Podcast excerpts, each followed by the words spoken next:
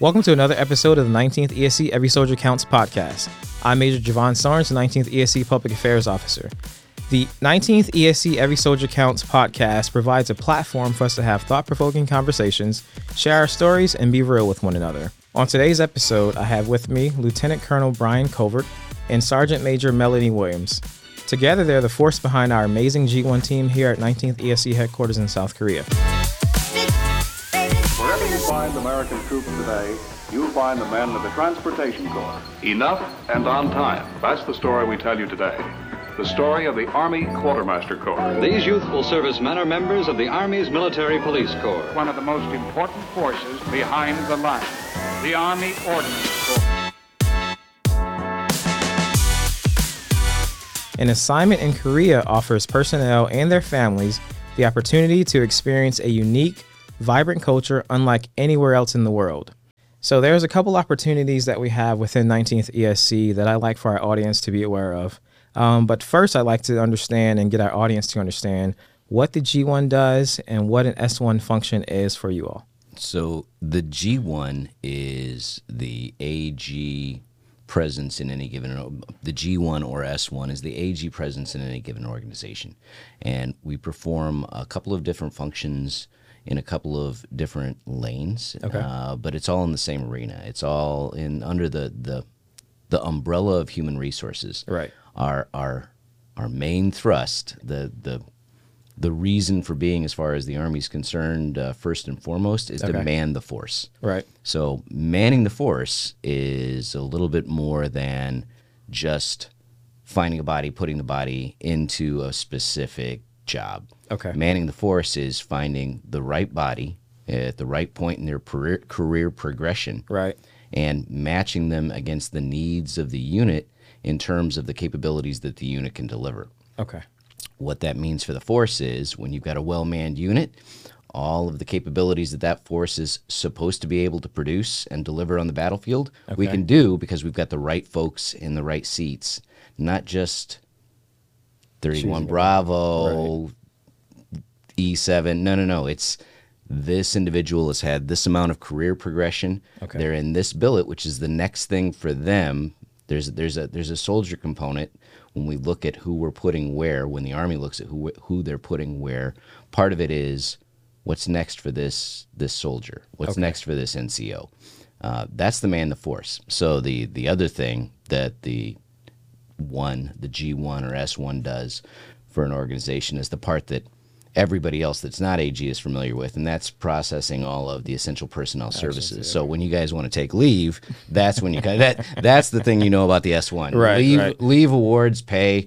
You, you guys know us from that. What you don't know is before you ever showed up, before you ever got to your organization, uh, we were looking at you and we were looking at the person to your left and right and going, is this the right fit for them? Right. What's next for them?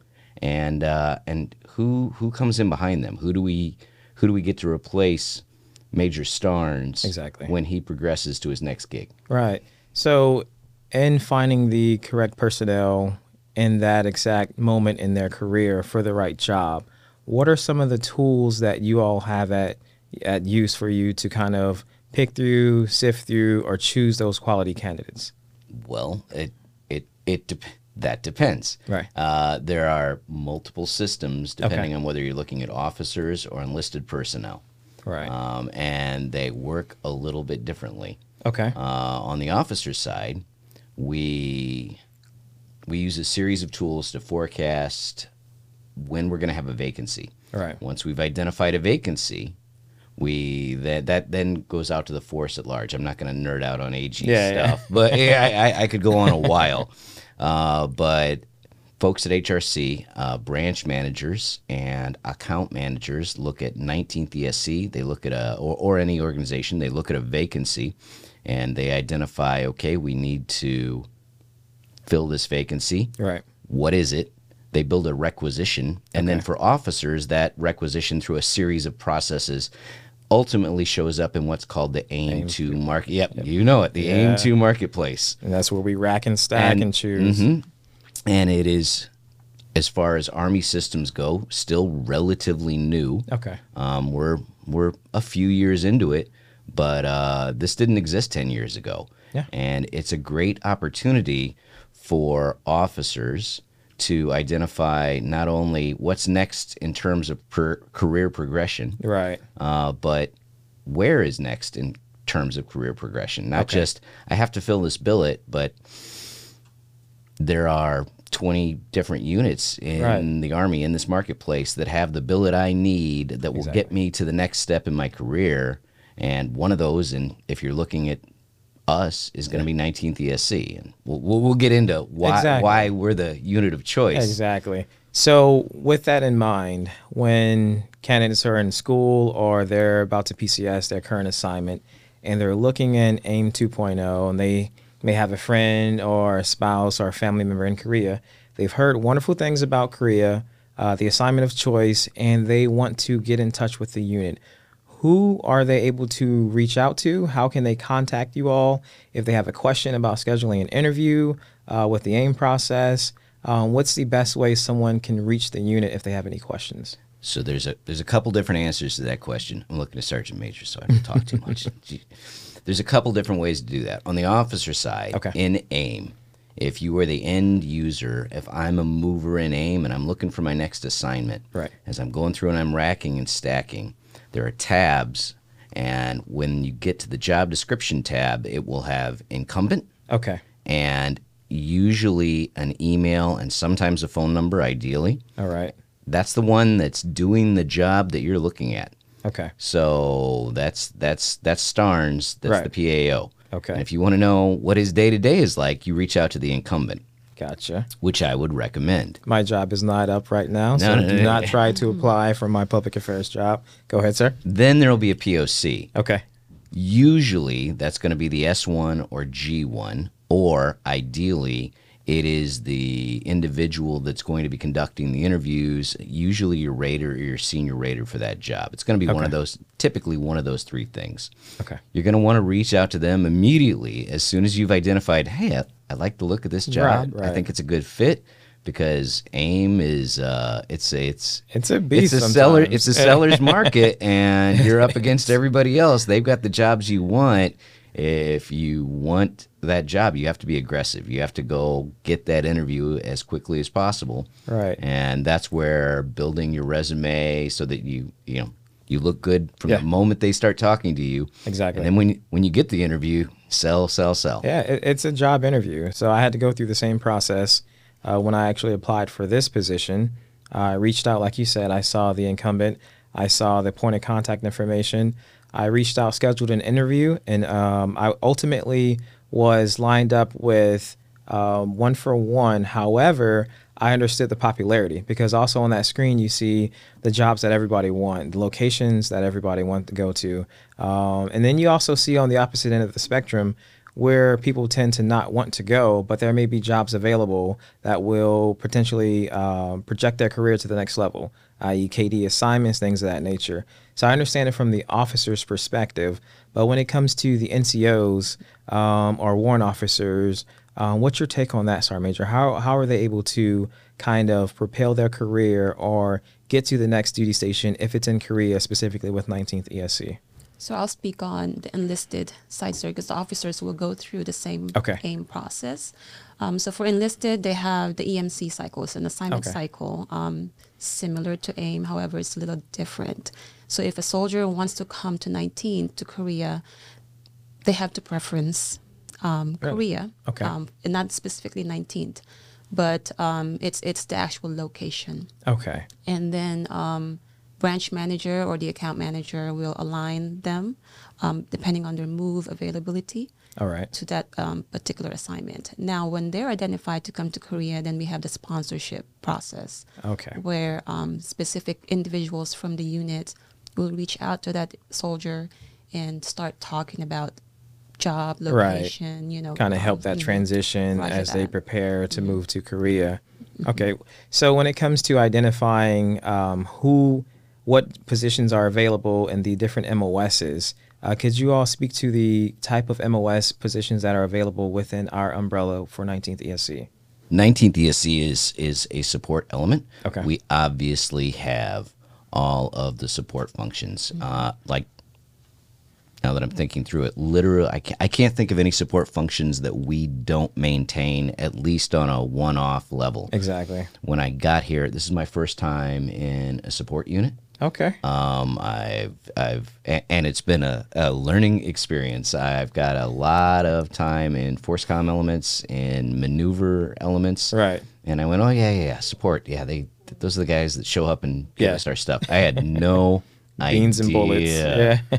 what what is involved and man it's it's cool and it's a heavy lift um, there is a lot of work that goes on in this organization if you're a supporter okay.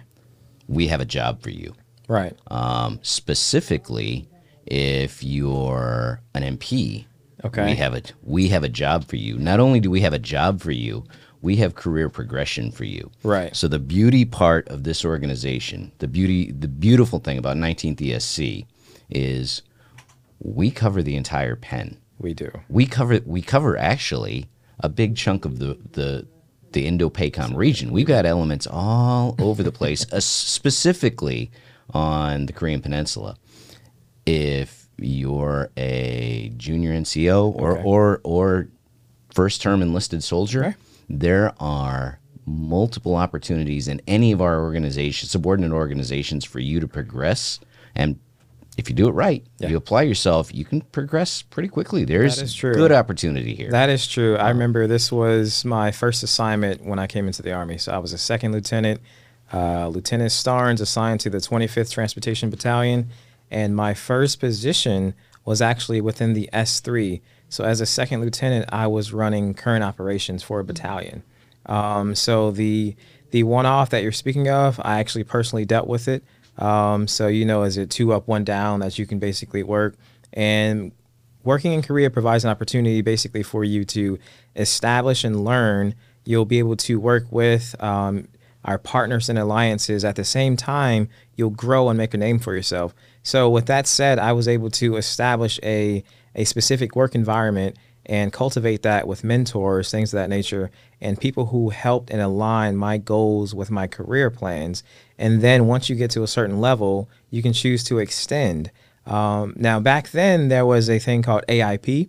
Um, is that still around, and can personnel apply for that? Yes, sir.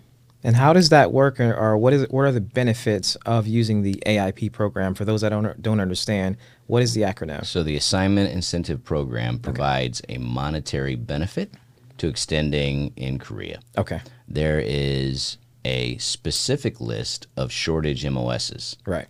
Um, and that list is constantly shifting Okay. based on what the shortages are at any given time. Really? It is. Um, and and I'm not going to go over the entire list. Right. But right now we have uh, we have opportunities for 31 Bravos, Okay. We- 88 Novembers. 88 Novembers, uh, 31 Echoes Yes. is, is on the list, And I thought I saw 89 Bravos. 89 Bravos. 80, and 89 ammunition. Bravos. For for those of you that don't know what those are, that's the the those are uh, let's see. The 31 Bravos or the military police. Okay. They're looking for seniors on the AIP list. Really? They have the Sergeant First Class. rank Okay. And then we have the A9 Bravos, the ammunition specialist. Okay. The 88 November is the transportation coordinators. Those are the ones I worked with at Transportation Battalion. Yeah, and then when I was in the aviation brigade, the 89 Bravos dealt with the ammunition for the helicopters or moving Class Five ammunition, Army terminology, uh, around the peninsula. Was that was there another MOS, um, or was that on the officer side? I think that was on the officer side that we had. But um, I remember when I was working with that battalion, specifically here in Korea, we were able to work with and coordinate with local companies. So specifically in the transportation world, um, dealing with Korail was a, a business that we had to meet with on a certain basis to kind of establish and maintain that relationship with. So as a second lieutenant, I was able to go to a company headquarters and be the only green suitor within that building at an important VIP type meeting with their CEO. Um, that's something that I think is a unique experience to South Korea that um, I don't think many would get if they were to pursue a, a duty station elsewhere. So not only is that unique to Korea, there are there are things you will do in the 19th ESC that are unique to this organization across the Army. Okay. So we have an element called the KSC, the Korean Service Corps. Correct. Yes. Mm-hmm. The KSC, this that's a whole nother podcast. the KSC is an element that has existed since since the Korean War. That is, comp- and I don't know if you guys have touched on this on podcast, on any other p- podcast, but it's fascinating. It is. It's really It is. It is comprised of civilians that are contracted. They are a paramilitary structure. Okay. So we've got civilians that have a peacetime, an armistice, and a contingency type mission. They they they change very radically. Okay. And we work with them on a regular basis. Gotcha. So, what are some of the big changes or big things affecting Army personnel um, that we can look forward to uh, in the near future? IPPS-A. IPPS-A. What is IPPS-A? I've been hearing that a lot, and there's training needed. Uh, could you kind of explain a little about just a brief overview, uh, hitting the wave tops, what IPPS-A is? All right, sir. I, I know a podcast already happened about IPPS-A, I think last year with also G1 personnel, but it stands for Integrated Personnel and Pay System, Okay. Army. Um, so it's essentially our new HR system. So all our legacy systems that we used to use for manning the force, Okay. um, everything, um, HR support, that's all gone, and we have transitioned to this new system. Um, it's from the top, from HRC down to the lowest um, S1 level is using this new system. And the users, like yourself, will have the opportunity to use the system starting on the 17th of this month. Okay. So you heard you heard it there, ladies and gentlemen. That is what IPPS-A is, um, and you will be able to use it starting on the 17th of this month, January.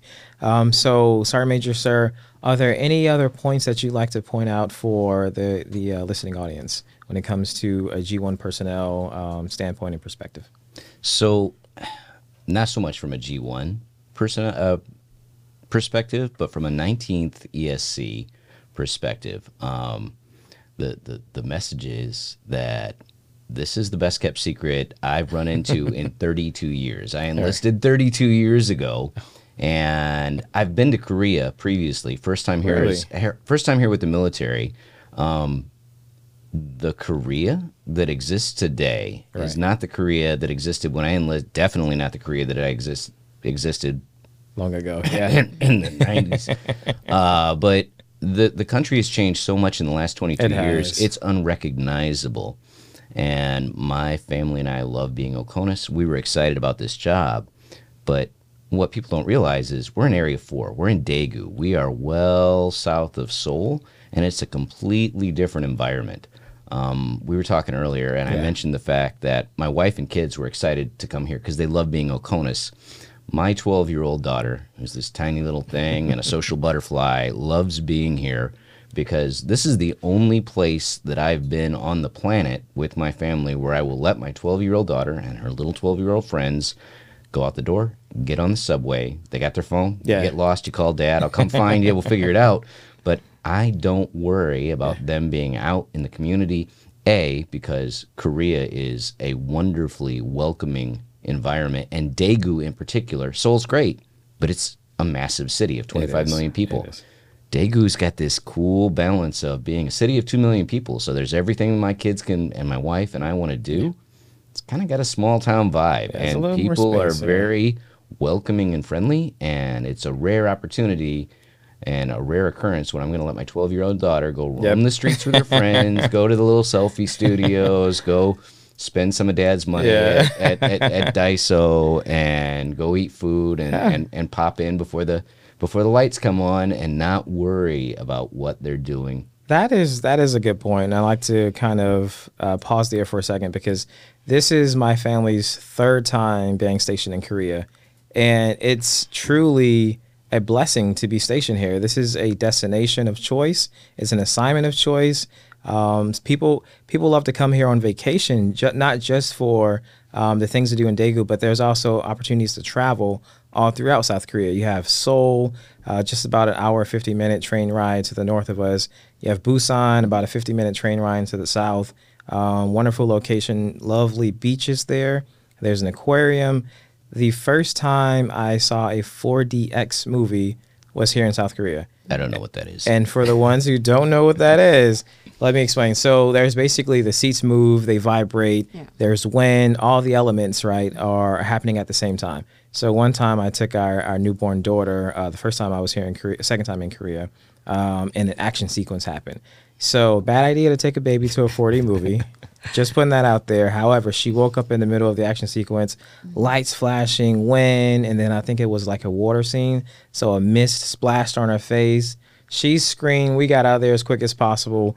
But the point is, there wa- are a you want all the dad points right? There are a lot of things to do for families. Um, and if you don't have your family, if you come unaccompanied, um, there are opportunities with b- the Boss program. There's multiple opportunities to travel.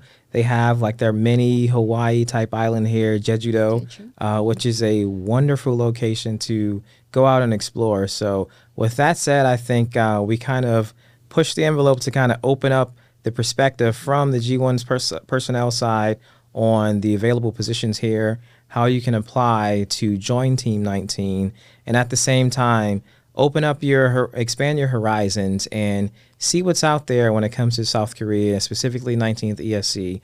Um, here we have opportunities for everyone. Um, so thank you all for spending your time with me to kind of elaborate and explain the opportunities that lie with 19th ESC. Um, without further ado, I want to um, thank you as well, sir, for explaining everything when it comes to the personal side and your family and your daughter and, and how um, you were able to, as a father, kind of relax a little bit and let your guard down. Because, uh, you know, coming from another father, that is hard to do. And I have two little girls of my own, so I know that is something that um, that that doesn't come too easy. But you felt relaxed enough, and thank you for sharing your stories with us. And I hope to see you all soon on another episode, possibly of the 19th ESC Every Soldier Counts podcast. Thank you. Thanks again for listening to this episode of the 19th ESC Every Soldier Counts podcast. Don't forget to like and subscribe. You can find us on YouTube. You can stream everywhere that you can listen to your podcast. We have social media sites Facebook, Instagram, Twitter, and YouTube. So please subscribe and remember, give us a thumbs up.